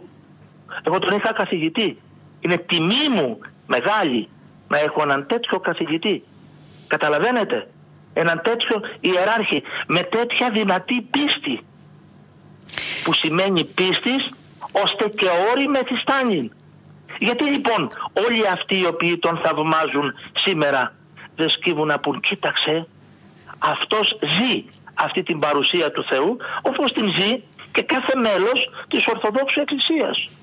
Και μια αγράμματη γριούλα αν τη ρωτήσεις, ζει αυτή την παρουσία του Χριστού. Ναι. Ρώτησα μία γιαγιά, γιατί κοινωνάς, για να πάρω παιδί μου το Χριστό, για να ζήσω το γεγονός της Αναστάσεως, για να βιώσω αυτή την παρουσία του Χριστού μέσα μου, να νιώσω τα σκυρτήματα αυτά του βρέφους του Χριστού μέσα στην καρδιά μου; Είναι από τον Άγιο Μάξιμο τον ομολογητή λέει ο, λέει ο Άγιος Μάξιμος ότι ο Χριστός ο οποίος γεννήθηκε μια φορά από την Παρθένο Μαρία γεννάται λέει σε κάθε ψυχή η οποία θέλει να τον δεχθεί μέσα της και αυτή η ψυχή να αναγεννηθεί μαζί με τον Χριστό. Σεβασμιότατε, αυτά είναι που σας είπα πριν, αυτό είναι που εννοούσα, ότι αυτοί οι πνευματικοί λόγοι πρέπει να, πραγματικά να απευθύνονται στον κόσμο, γιατί αυτή την εποχή όλος ο κόσμος έχει ανάγκη από τέτοια στήριξη και τέτοια ενίσχυση. Και βεβαίως, όπως είπατε, το να κοινωνούμε τα άχραντα μυστήρια είναι το πιο σημαντικό που μπορεί να συμβεί στην ύπαρξή μας, διότι έτσι κοινωνώντας ε, το αίμα και το σώμα του Χριστού παίρνουμε δύναμη και μπορούμε να τα απεξέλθουμε σε όλα αυτά που συμβαίνουν σήμερα. Σήμερα, σήμερα, σήμερα δεν μας χρειάζεται μόνο η φιλοσοφία. Έτσι δεν έχουμε μόνο ανάγκη της επιστήμης, πάμε μαζί με την επιστήμη, ακούμε τους λοιμοξιολόγους, σεβόμαστε γιατί και τον ιατρό Θεός εκτίσατο όπως μας λέει η, Αγία Γραφή. Αλλά όμως έχουμε και έναν άλλον παράγοντα τον οποίο έχουμε υποβαθμίσει. Είναι ο παράγον της πίστεως στο πρόσωπο του Χριστού. Και ο λόγος του Χριστού είναι επίκαιρος. Αν εφεμού ουδίναστε ποιήν ουδέν. Δεν μπορείτε να κάνετε τίποτα. Αν αυτό δεν το συνειδητοποιήσουμε, δεν θα μπορέσουμε να κάνουμε τίποτα. Ό,τι και να προσπαθήσουμε. Και εμβόλιο να βρεθεί, κάτι άλλο θα βρεθεί. Κάτι άλλο θα έρθει όπως έχουν ναι. έρθει στους αιώνε. Χωρί την παρουσία του Χριστού δεν μπορούμε να κάνουμε. Δεν σας τα λέω θεολογικά, ούτε επειδή είμαι παπάς. Σας τα λέω εμπειρικά σαν ένας απλός χριστιανός έχει κάθε, το κάθε τι πράγμα στη ζωή μας, τη σφραγίδα του Θεού.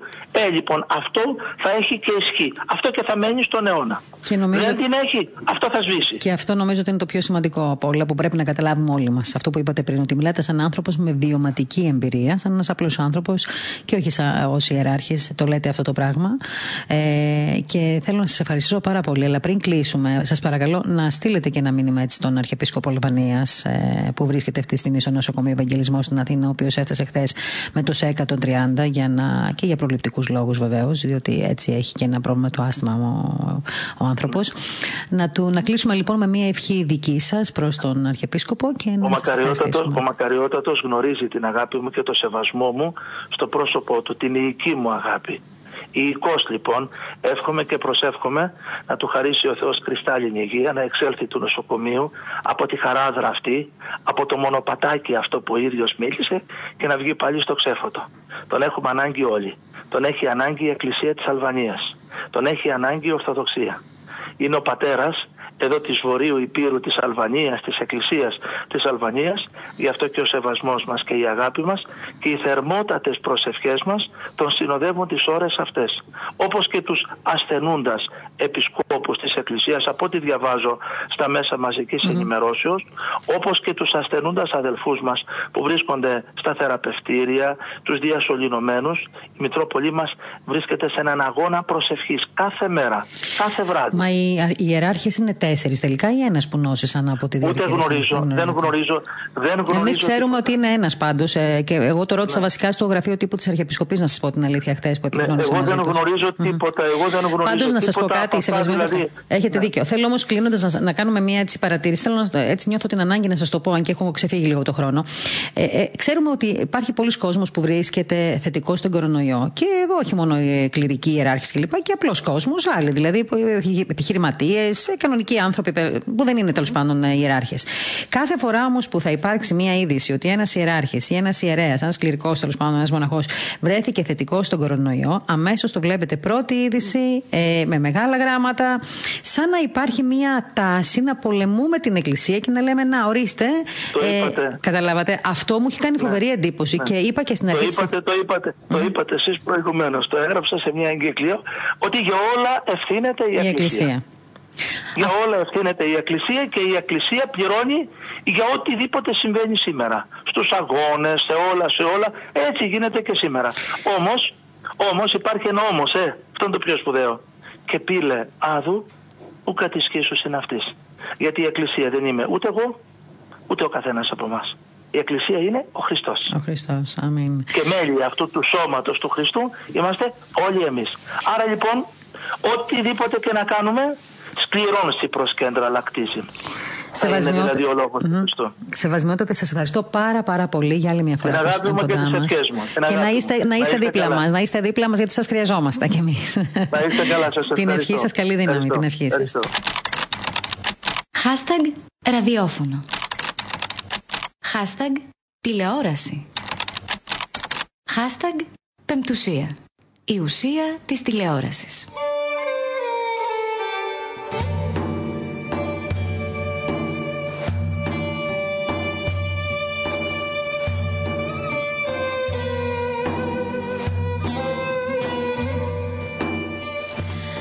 Ακούσαμε λοιπόν μια τελευταία συνέντευξη του μακαριστού Μητροπολίτη Καστορίας, ε, κύριου Σεραφείμ. Ε, εγώ να σας πω την αλήθεια και θα το εξομολογηθώ, συγκινήθηκα που τον άκουσα. Βεβαίως, όταν του έκανα αυτή τη συνέντευξη, λίγες μέρες πριν νοσήσει τον κορονοϊό, που να φανταστώ κι εγώ ότι μετά από λίγο καιρό δεν θα ήταν ανάμεσά μας. Όπως και να έχει όμως, τέτοιοι άνθρωποι πάντα είναι ανάμεσά μας και φανταστείτε τώρα το λέω εγώ που τον ξέρω από μακριά, δηλαδή από τις συνεντεύξεις μου. Τι να πούνε τα δικά του παιδιά, τα παιδιά, τα πνευματικά του παιδιά, ο κόσμος του εκεί στη Μητρόπολη και ο κόσμος που διαγωνούσε ο ίδιος όλα αυτά τα χρόνια.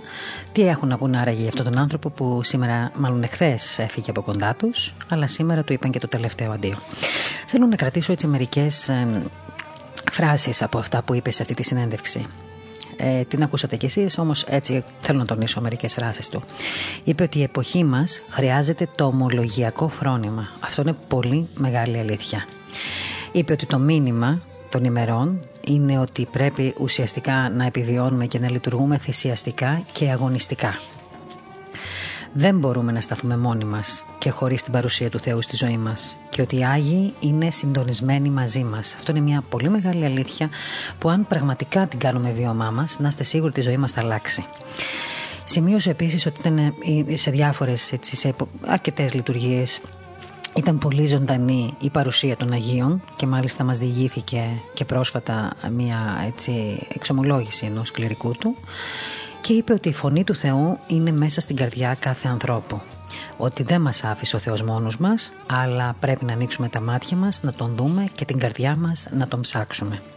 Αναφέρθηκε και στην Θεία Κοινωνία, πικραμένος, πληγωμένος για το γεγονός ότι ε, ε, πολλοί χλεβάζουν τη Θεία Κοινωνία και τόνισε ότι σε διάφορες εποχές, αλλά ακόμα και σε αυτές, έχουν κοινωνήσει χιλιάδες ανθρώπων με ασθένειες σοβαρές και μεταδοτικές και ποτέ δεν παρουσιάστηκε κανένα ακριβώς πρόβλημα.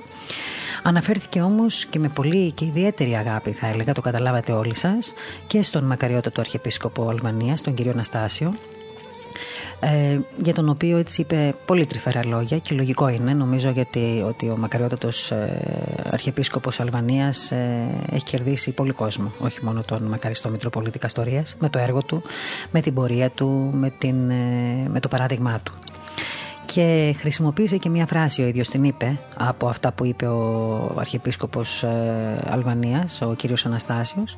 Δανείστηκε δηλαδή μια φράση ε, τη σημείωσε λέγοντας ότι ο Αρχιεπίσκοπος Αλβανίας είπε ότι 30 χρόνια κατεβαίνω σε χαράδρες να άλλη μία που βρέθηκε στο δρόμο μου. Έκανε έτσι ειδική αναφορά σε αυτή την πρόταση ε, του ε, Μακαριωτάτου ε, μία άλλη πρόταση που έτσι φράση που είπε, θέλοντας να δείξει τι σημαίνει η θεία κοινωνία ακόμα και για τις αγράμματες γιαγιάδες, την οποία πραγματικά την έχουμε ακούσει και εμείς στα παιδικά μας χρόνια, αναφέρθηκε σε γιαγιάδες που λένε καμιά φορά όταν κοινωνούν να πάρω παιδί μου το Χριστό μέσα μου. Γι' αυτό κοινωνώ. Αυτές είναι φράσεις που κρίνουν πολύ σοβαρά και μεγάλα νοήματα. Επίσης, ο μακαριστός Μητροπολίτης Καστορίας σε αυτή τη συνέντευξη τόνισε ότι σήμερα δεν έχουμε ανάγκη για φιλοσοφίες μόνο και για την επιστήμη μόνο. Έχουμε ανάγκη και από τον Θεό. Έχουμε ανάγκη από έναν μεγάλο παράγοντα που μας στηρίζει τον οποίο παράγοντα έχουμε υποβαθμίσει πολύ όλοι μας και αυτή είναι η πίστη. Και κλείνοντας αυτή του συνέντευξη, όπως όλοι ακούσατε, έστειλε την αγάπη του στον μακαριότατο ε, Αρχιεπίσκοπο Αλβανία, τον κύριο Αναστάσιο, που την περίοδο εκείνη που ο μακαριστός Μητροπολίτης μου έδινε αυτή τη συνέντευξη εδώ στο ραδιόφωνο της Πεντουσία, έδινε τη δική του μάχη ο μακαριότατος ε, Αλβανίας στο νοσοκομείο του Ευαγγελισμού και γι' αυτό λοιπόν ο κύριο Σεραφείμ του έστειλε εκείνο το μήνυμα που ακούσατε πριν από λίγο. Τώρα βεβαίως εμείς λέμε το τελευταίο αντίο σε αυτόν τον άνθρωπο που έφυγε από κοντά μας και να λέμε πάντα να έχουμε την ευχή αυτού και άλλων ε, βεβαίως ε, ιεραρχών που έχουν φύγει και πατέρων.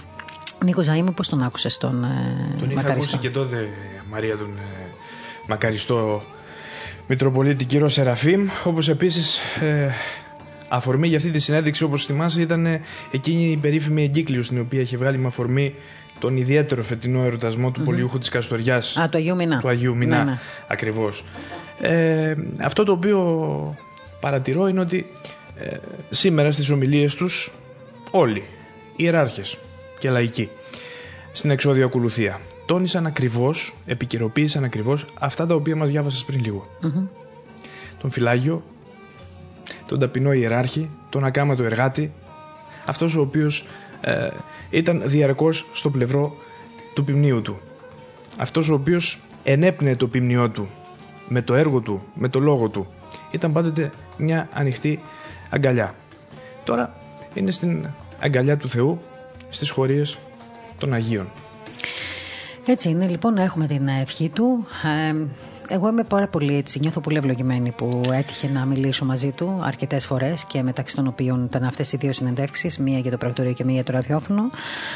Ε, εγώ νομίζω ότι να είμαστε καλά όλοι να το θυμόμαστε και να μιμούμαστε το παράδειγμά του ε, και όχι μόνο το δικό του παράδειγμα αλλά και το παράδειγμά του γιατί ήταν παραδειγματική έτσι ευχή και, του. και αν με επιτρέψουμε ναι. θα χρησιμοποιήσουμε ένα ε, σχόλιο, μια ανάρτηση ενός καλού φίλου χθες mm. μέσω κοινωνικής δικτύωσης είπε, έγραψε μάλλον ε, ο μακαριστός Μητροπολίτης ε, Καστορίας Κυρός Σεραφείμ ήταν αυτό που λένε οι γιαγιάς στα χωριά. Ένας καλός παπάς. Α κρατήσουμε αυτό. Ναι, μα το λέει και ίδιος νομίζω τον εαυτό του. Είμαι ένας παπάς. Αυτό νομίζω τα εμπεριέχει όλα. Ναι, έτσι είναι. Μάλιστα. Έτσι λοιπόν φτάνουμε έτσι προς το τέλος αυτής της εκπομπής. Ε, θέλω μια γρήγορη ανασκόπηση, πολύ γρήγορη με τίτλους θέλω να κάνω. Ε, για το 2020 μιλάω πάντα Νίκο, για τα κύρια γεγονότα της χρονιάς στον κόσμο.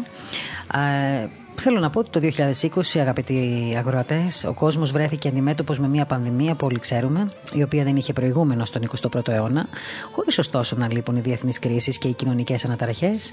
Ακολούθησαν βέβαια τα γεγονότα, τα κύρια γεγονότα που απασχόλησαν τον κόσμο τη χρονιά αυτή και θέλω έτσι να τα πω λίγο με τίτλους. Σας θυμίζω την κλιμάκωση στη Μέση Ανατολή, όταν στις 3 του Γενάρη ο Ιρανός στρατηγός Κασέμ Σουλεμαϊνή, αρχιτέκτονας της Ιρανικής στρατηγικής στη Μέση Ανατολή, σκοτώθηκε από πλήγμα Αμερικανικού μη επανδρομένου αεροσκάφους στη Βαγδάτη και έπειτα από επίθεση στην πρεσβεία των ΗΠΑ Ιρακινών φιλοϊρανών, θα λέγαμε, διαδηλωτών.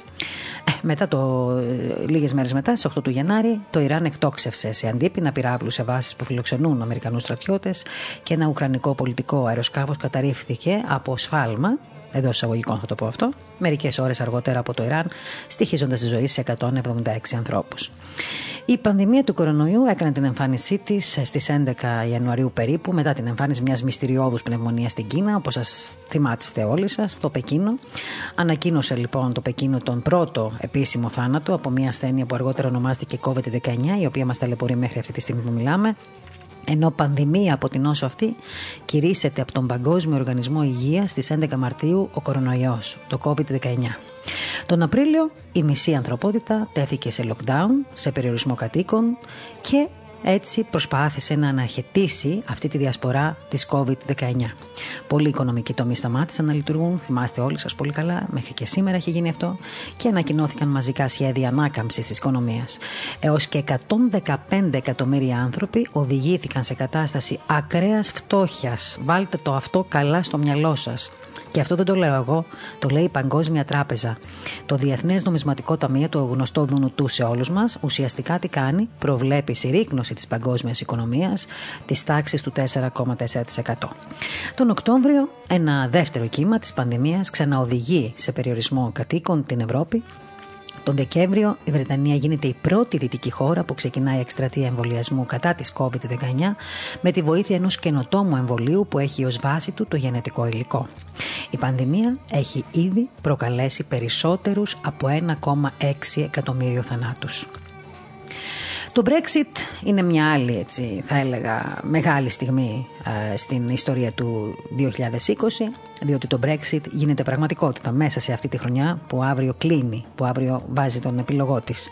Τη νύχτα λοιπόν της 31ης ε, Ιανουαρίου, η έξοδος του Ηνωμένου Βασιλείου από την Ευρωπαϊκή Ένωση, την οποία αποφάσισαν οι Βρετανοί το 2016, παίρνει σάρκα και οστά. Το πρώτο αυτό ευρωπαϊκό διαζύγιο δίνει τέλος πια σε κοινή ζωή 47 ετών. Αργότερα ε, το Μάρτιο ουσιαστικά αρχίζουν οι επίπονες διαπραγματεύσεις για μελλοντική σχέση ανάμεσα σε Βρυξέλλες και Λονδίνο, οι οποίες διαταράχθηκαν από την πανδημία του νέου κορονοϊού και προβλέπεται ότι θα πρέπει να έχουν ολοκληρωθεί πριν από την εκπνοή του ισχύως, στο τέλος δηλαδή του Δεκέμβρη, μιας μεταβατικής περίοδου. Έχουμε και άλλο ιστορικό γεγονός το 20, που ήταν η συμφωνία ανάμεσα στις ΗΠΑ και τους Ταλιμπάν. Θυμίζω ότι 29 Φεβρουαρίου οι δύο πλευρές υπογράφουν μια ιστορική συμφωνία στην Τόχα, η οποία ανοίγει το δρόμο για την αποχώρηση των Αμερικανικών στρατευμάτων έπειτα από δύο δεκαετίες πολέμου. Όμως, 25 Μαου έχουμε και άλλο ιστορικό γεγονός και έχουμε το θάνατο του George Floyd, ε, ενός 46χρονου Αφροαμερικανού, ο οποίος πέθανε από ασφυξία στη Μινεάπολη, καθώ ένας λευκός αστυνομικός τον πατά για αρκετά λεπτά με το γόνατο στο λαιμό. Θυμάστε όλες τις εικόνες που είδαμε μετά από εκεί πέρα, με το βίντεο που μεταδόθηκε ευρέως στο διαδίκτυο, με τις με τις ε, ε, διαδηλώσεις που γίνανε, με τα λόγια του Floyd να λέει Δεν μπορώ να αναπνεύσω. Καταλαβαίνετε λοιπόν ότι Ουσιαστικά είδαμε ε, εικόνες, βία, επεισόδια σε εύρος άνευ προηγουμένου από την δεκαετία του 1960 που είχε γίνει τότε με τα αιτήματα των μεταρρυθμίσεων κατά της αστυνομικής βίας. Άλλο ιστορικό γεγονός, άλλο σημείο δηλαδή, άλλο, άλλο ιστορικό γεγονός, ενώ άλλη, άλλη στιγμή που στιγμάτισε το 2020 ήταν το, θα λέγαμε, Κίνα ή άρωμα ψυχρού πολέμου, ας το πω εγώ τώρα. Διότι τον Μάιο ο πρόεδρος των ΗΠΑ, ο πρώην πρόεδρος των ΗΠΑ, ο Ντόναλτ Τραμπ, καταλογίζει στην Κίνα μια παγκόσμια μαζική δολοφονία με την εμφάνιση του νέου κορονοϊού στο έδαφος της. Επιβάλλοντας λοιπόν κυρώσεις για νόμο περί εθνικής ασφάλειας στο Χονγκ η Ουάσιγκτον ανακαλεί το προτιμησιακό οικονομικό καθεστώς του εδάφους. Άλλη στιγμή του 2020 είναι η ανάκτηση ελέγχου του Χονγκ Κόνγκ διαδηλώσει στην Ταϊλάνδη. Θυμάστε και αυτές τις εικόνες, φαντάζομαι. Στα τέλη του Ιουνίου έγινε αυτό έπειτα από ιστορικές διαδηλώσεις, κυρίως από υποστηρικτές του ε, ενός κινήματος. Η Κίνα υιοθετεί νόμο περί εθνικής ασφάλειας που επιβάλλεται στο Χονγκ το οποίο ωστόσο προβλέπεται ότι χαίρει ενός καθεστώτος ημιαυτονομίας ως το 2047. Έχουμε και την έκρηξη στη Βηρητό ως άλλο στοιχείο που θα κρατήσουμε για το 2020 και σας θυμίζω ότι στις 4 Αυγούστου μια γιγάντια έκρηξη προκάλεσε το θάνατο περισσότερων από, περισσότερων από 200 ανθρώπων περίπου και τον τραυματισμό τουλάχιστον 6.500 ανθρώπων. Καταστρέφει το λιμάνι της Βηρητού και ρημάζει ολόκληρες συνοικίες της Λιβανέζικης πρωτεύουσας. Η έκρηξη η οποία προκλήθηκε από πυρκαγιά σε αποθήκη ε, εκεί τουλάχιστον είπαν, ε, είπαν ότι φυλάσσονταν τόνοι νητρικού αμμονίου χωρίς μέτρα ε, προστασίας. Εκεί ισοπεδώθηκε και η λιβανική αστυνο, οικονομία η οποία βρισκόταν ήδη σε μια δυσχερή θέση. Ακολουθούμε και άλλο γεγονός το οποίο είναι η κρίση στη Λευκορωσία διότι στις 9 Αυγούστου ο πρόεδρος της Λευκορωσίας επανεκλέγεται έπειτα από εκλογική διαδικασία η οποία αμαυρώθηκε από νοθεία σύμφωνα με αντιπολίτευση και δύση. Έχουμε και το πραξικόπημα στο Μαλί στις 18 Αυγούστου, όπου ο πρόεδρος του ανατρέπεται από στρατιωτικό πραξικόπημα και έπειτα από πολύμηνη πολιτική κρίση.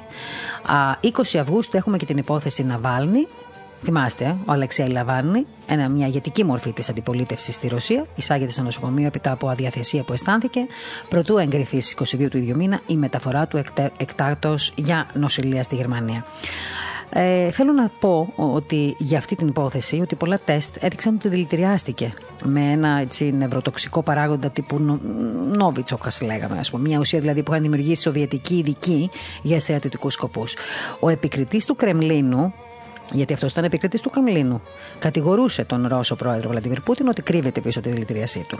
Πάμε σε άλλο γεγονός του Σεπτέμβρη, τις πυρκαγιές, τους κυκλώνες και την υπεθέρμανση του, του πλανήτη μας. Στις 9 Σεπτεμβρίου το Σαν Φραντζίσκο και άλλες περιοχές των ε, Ηνωμένων Πολιτειών Αμερικής βλέπουν τον, τον ουρανό να έχει βαφτεί με πορτοκαλί χρώμα από τις πυρκαγιές που κατακαίουν την Καλιφόρνια από τον Αύγουστο.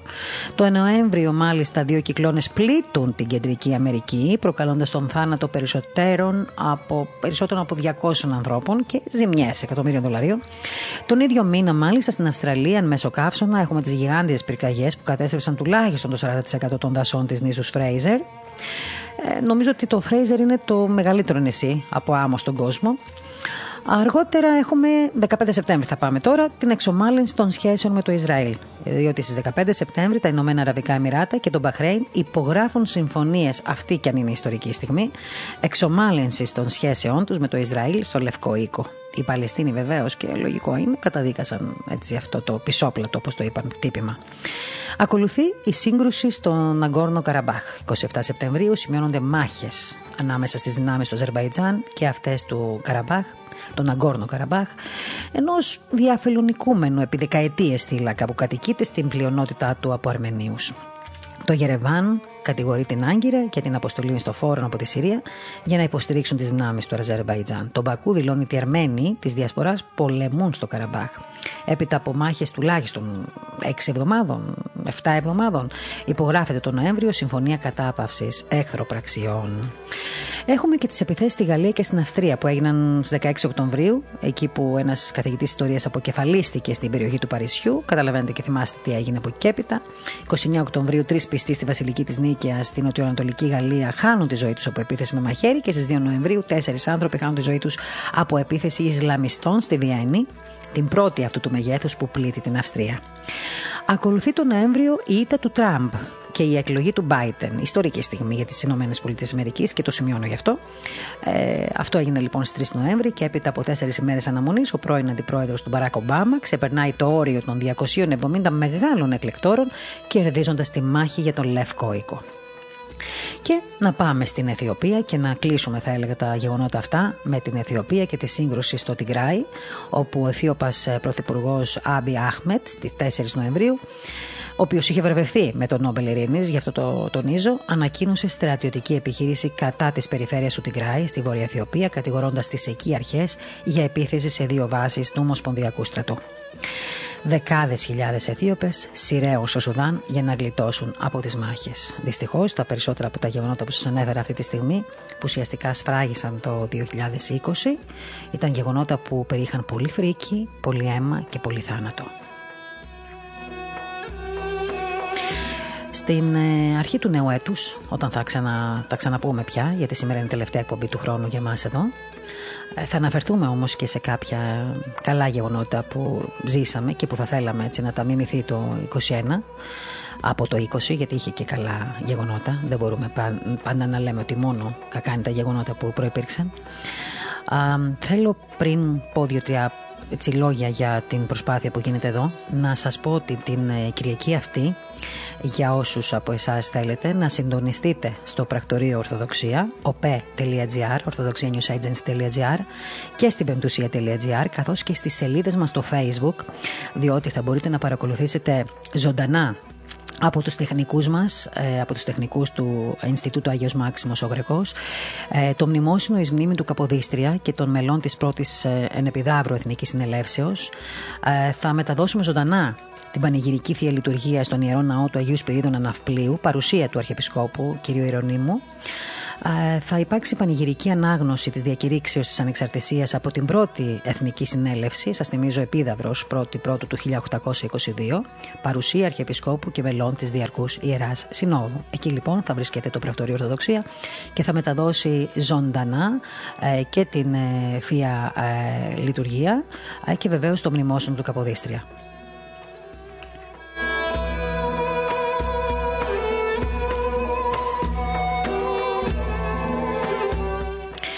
Ε, τώρα, όσον αφορά την ε, παρουσία του Αρχιεπισκόπου Ιερονίμου, επειδή ε, διαβάζω ουσιαστικά και την ανακοίνωση που έχω εδώ από την ε, Διαρκεία Σύνοδο, αυτό ήταν, ήταν προγραμματισμένο να είναι εκεί ο Αρχιεπίσκοπος πριν νοσήσει από τον κορονοϊό και πριν μπει σε καραντίνα και πριν περάσει όλη αυτή την ταλαιπωρία που πέρασε με την υγεία του. Φαντάζομαι ότι δεν θα πάει. Φαντάζομαι, δεν ξέρω. Φαντάζομαι ότι δεν θα πάει τώρα σε αυτή την. αν και θα, είναι, θα τηρηθούν τα μέτρα. Όμως παρόλα αυτά, το πρόγραμμα που είχε εξ αρχής ανακοινωθεί ήταν αυτό. Εν πάση περιπτώσει, αυτό που θέλω να σας πω ότι εμείς ζωντανά θα μεταδώσουμε και τη Θεία Λειτουργία και το μνημόσυνο στον Καποδίστρια. Όσοι από εσάς θέλετε, συντονιστείτε με το Πρακτορείο Ορθοδοξία και με την Πεμπτουσία και τις σελίδες μας στο Facebook για να παρακολουθήσετε από τα σπίτια σας. Θα προτιμούσα βέβαια να είστε στη Θεία Λειτουργία της Κυριακής. Ε, αυτό θα ευχόμουν εγώ προσωπικά, αλλά επειδή μάλλον δεν θα είστε λόγω των μέτρων, τουλάχιστον συντονιστείτε με τα μέσα μας εδώ στο Ινστιτούτο Άγιος Μάξιμος Ογκρεκό να παρακολουθήσετε αυτές τις στιγμές. Τώρα, κλείνοντας ε, αυτή την εκπομπή, ε, θέλω να ευχαριστήσω θερμά όλους εσάς που είστε μαζί μας. Όλο αυτό το διάστημα. Όχι μόνο αυτά τα δύο χρόνια και βεβαίως αυτό το τελευταίο χρόνο που για, τον οποίο, για τον οποίο χρόνο μιλάω τώρα, που είστε κοντά μας στην προσπάθεια που κάνει το Πρακτορείο Ορθοδοξία, το ραδιόφωνο της Πεμπτουσίας και η Πεμπτουσία. Είστε κοντά μας από την αρχή μέχρι και τώρα ε, και μας στηρίζετε και μας δυναμώνετε και μας μεγαλώνετε και πληθαίνουμε όλοι εμείς με όλα αυτά που κάνουμε και αυτά τα κάνουμε επειδή πραγματικά εισπράττουμε την αγάπη σας. Θέλω να πω για άλλη μια φορά ότι οι στόχοι μας και οι σκοποί μας είναι καθαροί, ξεκάθαροι, ειρηνικοί και θέλω να πιστεύω διακριτικοί. Για το καλό της δημοσιογραφίας, μιας καθαρής δημοσιογραφίας που αφορά τα εκκλησιαστικά θέματα και τα θέματα του τόπου μας, τα εθνικά και όλης της Ορθοδοξίας όσο μπορούμε και όσο μας δίνει δύναμη ο Θεός και το επιτρέπει. Ε, αυτό θέλαμε να κάνουμε και αυτό κάνουμε ε, υπό την ε, ξέρετε, αιγίδα της Ιεράς Μεγή Μονιβατοπεδίου, ε, τις ευχές του καθηγουμένου της Ιεράς Μεγή Μονιβατοπεδίου, του Γέροντο Εφρέμ, ο οποίος πνευματικά μας στηρίζει. Ε, και η αλήθεια είναι ότι οι ευχές του μας έχουν βοηθήσει πάρα πολύ να ξεκαθαρίσουμε λίγο το τοπίο αν θέλετε, της, της εκκλησιαστικής δημοσιογραφίας και η ομάδα αυτή του πρακτορείου και της πεντουσίας και του ραδιοφώνου και της τηλεόρασης που έρχεται, γιατί είμαστε μια πολύ μεγάλη ομάδα ε, που δουλεύουμε όλοι μαζί με αγάπη για αυτό που κάνουμε και με αυταπάρνηση. Το λέω συνέχεια, γιατί πραγματικά οι συνεργάτες μας είναι, έχουν πολύ αυταπάρνηση για να κάνουν αυτό που κάνουν. Μπήκαμε σε ένα πεδίο που δεν το ξέραμε καλά, ενώ όχι απλά αυτογραφία, γιατί ουσιαστικά προσπαθήσαμε έτσι να εκκλησιαστικοποιήσουμε και την ενημέρωση. Κάτι που επιτρέψτε με να το πω και ας παρεξηγηθώ από κατά τη γνώμη τη δική μου και νομίζω ότι μπορώ να το πω μετά από 29 χρόνια που έχω στην δημοσιογραφία, ότι δεν ήταν, λίγο ξε, δεν ήταν ξεκάθαρη η εκκλησιαστική δημοσιογραφία. Έτσι, αυτό πιστεύω και ας με συγχωρήσουν ορισμένοι που μπορώ να τους πικράνω. Και εμάς μας πικράνανε αρκετές φορές, αλλά έχουμε μια αρχοντιά μέσα μας. Θέλω να πιστεύω ότι έχουμε μια αρχοντιά μέσα μας και, παρα... και δεν παρεξηγούμαστε. Ε, καμιά φορά ανθρωπίνως πικρενόμαστε και λυπόμαστε που κάποιοι δεν καταλαβαίνουν τους στόχους μας και δεν μιλάω για τη. Τέλος πάντων, ας μην πω για ποιους μιλάω, αυτοί καταλαβαίνουν για ποιους μιλάω. Προσπαθήσαν πολλοί να μας πολεμήσουν, να μας τραυματίσουν, να μας ε, χλεβάσουν.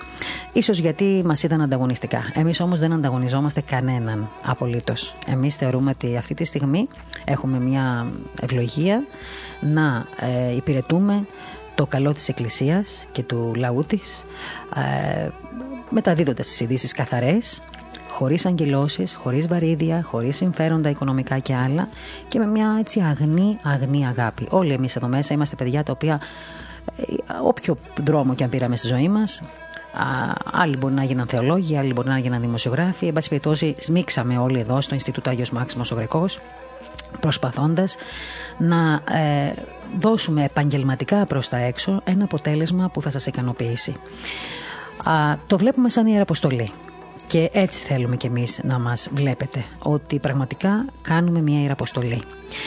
Ε, συνομιλήσαμε με πολλούς προκαθήμενους, με πολλούς ιεράρχες, κληρικούς, ε, επιστήμονες και μέσα από την πεντουσία και μέσα από το ραδιόφωνο και μέσα από το πρακτορείο όλο αυτό το διάστημα. Ακούσαμε σιωπηρά όλα όσα είχαν να μας πούν και θα συνεχίσουμε να τα ακούμε. Προσπαθήσαμε να μεταδώσουμε την αλήθεια από όλα τα σημεία του πλανήτη, από όλες τις Ορθόδοξες χώρες. Ε, συνομιλήσαμε, συγκινηθήκαμε με πολλούς ε, προκαθήμενους που σήμερα μπορεί να μην υπάρχουν και, θυμάζω, και, και να θυμίσω λίγο και τον Σερβίας, τον μακαριστό Σερβίας που έφυγε, αλλά και τον μακαριστό Μητροπολίτη Μαυροβουνίου, όπου λίγο πριν φύγει και εκείνος σε μια ζωντανή σύνδεση μαζί μας, είπε τόσο άγια πράγματα αυτός ο άνθρωπος. Ήταν πρώτη φορά ζωή που μίλησα μαζί του και πραγματικά, όχι με ενθουσία σε με κλείδωσε σαν άνθρωπο ή με ξεκλείδωσε να πω καλύτερα πνευματικά.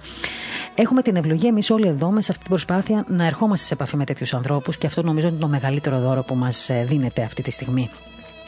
Θέλω να σας ευχηθώ μία καλή χρονιά. Ευλογημένη.